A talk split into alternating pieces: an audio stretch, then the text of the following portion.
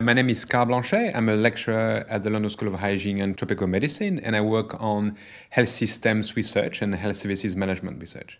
So when a disease like Ebola strikes countries like Liberia, Sierra Leone, how does the health system respond? How do you respond to an outbreak like this? I mean, we have to imagine that that the Ebola response is put a lot of pressure on the current health system. We are talking about that requires that we work at the community level, at the community care centres, in health facilities, in Ebola treatment centres.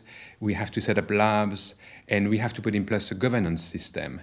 All of these may be very new, and we may create a parallel system to the existing health system. So the Ebola response is already very complex and very new for all these countries. And we're talking about three fragile states, Liberia, Sierra Leone, that both experience civil war, and Guinea-Conakry that experience political instability.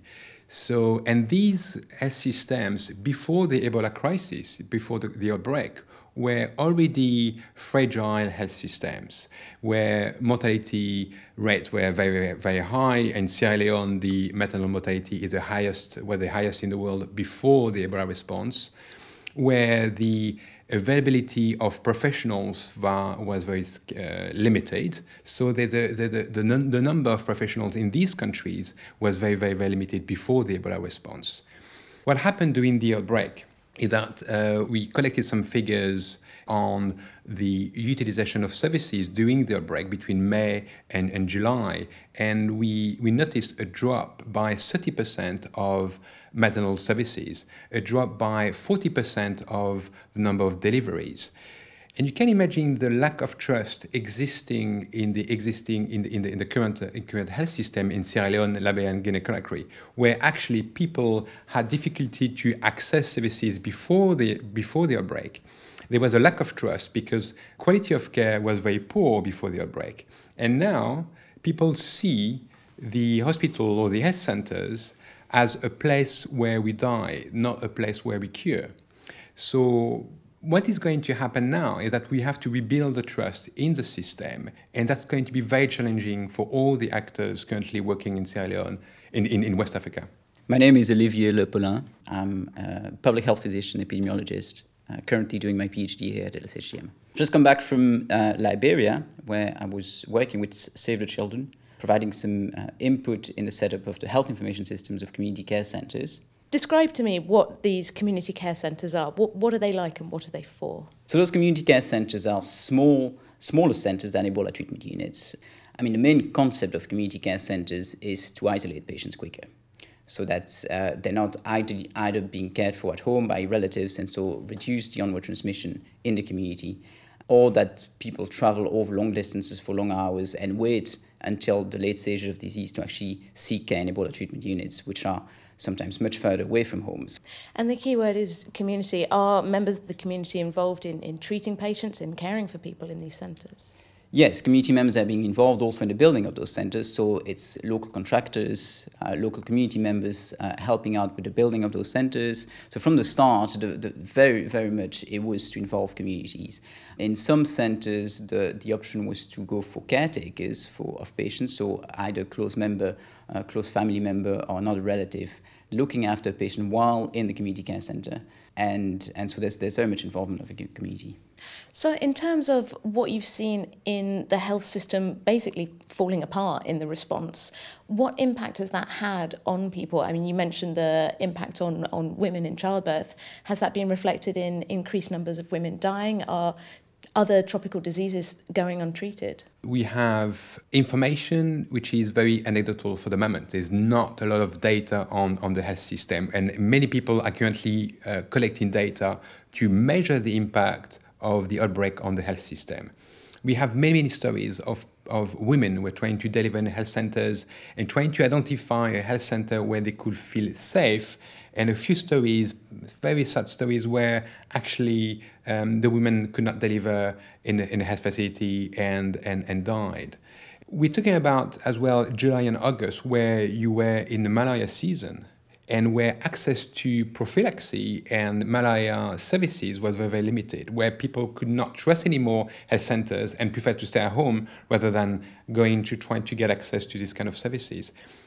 We do not have any figure, but we can expect that the impact of the outbreak on the health system in terms of morbidity and mortality is going to be huge. From your perspective, when you visited Liberia and the things you saw and the sense you got of how the country is responding to the outbreak and whether things are changing either in a good or a bad direction, where do you think things are now? When I arrived in Liberia, things were changing in terms of the epidemiology. In most areas, trends were plateauing, and I think it was early days at that time to actually know whether that was a real plateau or decline in the number of cases, or whether it was perhaps some sort of artifact. There was several theories going on, but it seemed to be a real decline in the number of cases. I think there's still questions as to why that decline happened and so dramatically as well. It's probably a combination of factors. Certainly some behavior change in the community, perhaps the scale-up of Ebola treatment facilities as well, with more bed space available. The trends now in the last few weeks have continued to decline in most areas in Liberia, so that's good news. Clearly, behavior change and behavioral aspects in the community are visible. When you're out there, you won't see people shaking hands. You will have Ebola awareness messages when you call people over the phone. Any call will start with a message saying Ebola is real and what to do to prevent Ebola. You will have various sort of awareness messages displayed everywhere.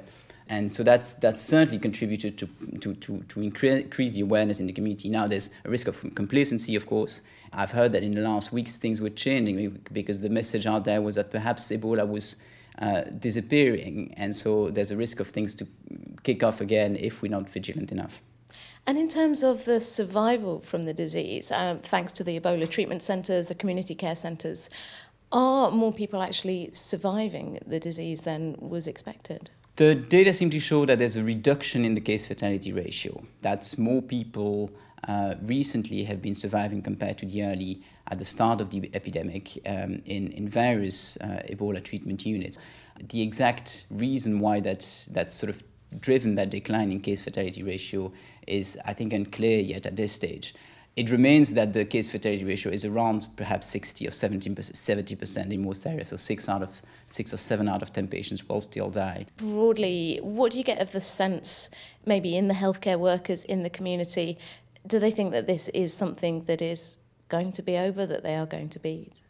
That's a good question, and I think people are being prepared for the Ebola response to last much longer than just the next few weeks. The overall sense was that in many areas people were trying to improve things, trying to set up as many community awareness activities as possible. Survival groups, so groups of survivors were being set up. So there were all sorts of activities being set up, but I don't think the message at the time when I was there was that things were over.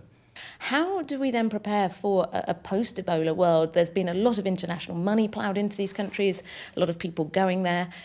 How do you see things building and moving forward next? The first challenge we have to face is to try to be coordinated. The difficulty we had, for example, to work on a joint medical record form shows the difficulty to bring consensus among actors on what needs to be done and how we should do it. So the current health system is highly fragmented, and this parallel system we have created is highly fragmented, where you have people working on labs do not connect with people working on centers, treatment centers, and so on. And there are so many organizations. The challenge is to refocus the attention of everybody, including the ministry, on the post-Ebola period where we can rebuild health financing system, a service delivery system in collaboration with all these international actors. The opportunity we have now is that there is a huge amount of expertise in these countries. All the best experts in the world are currently working in this country. They are focusing on these countries. You have new technologies tested. You have new information system tested, new technologies as well. And that's a huge opportunity for these countries to apply that in the after Ebola period. More broadly and perhaps more philosophically, the Ebola crisis has been a disaster for West Africa. It's mobilised the entire world to turn and look at that area of the world and say, we need to help, there needs to be better infrastructure. Are you hopeful that this crisis will leave that part of the world hopefully in a better state afterwards and more equipped to cope with not just Ebola but other diseases that affect it as well? I'm just coming back from Burkina Faso, where we look at the preparedness plans. And I've got a feeling they're not fully ready to respond to a crisis now. So, and they had time to prepare, they had time to train people, they had time to put in place all the lab system, all the information system. It's not there yet. We are talking about health systems that are underfunded, under-resourced, and I think everybody has to be well aware of the challenges of these health systems to deliver quality and basic care. What we learned from this crisis is that it was completely unexpected and that it happened in countries that were failing in delivering basic and quality care. I think nobody expected that before, and we would not be prepared anyway for another crisis either happen tomorrow in these countries like Niger or Chad, for example, that are other fragile states. What's going to happen for the future, I have no idea. But I think what we learn from that is that we spent too much time leaving these countries in this kind of state. And I think it's time to be well aware of the consequences at the global health level on the impact of such neglect.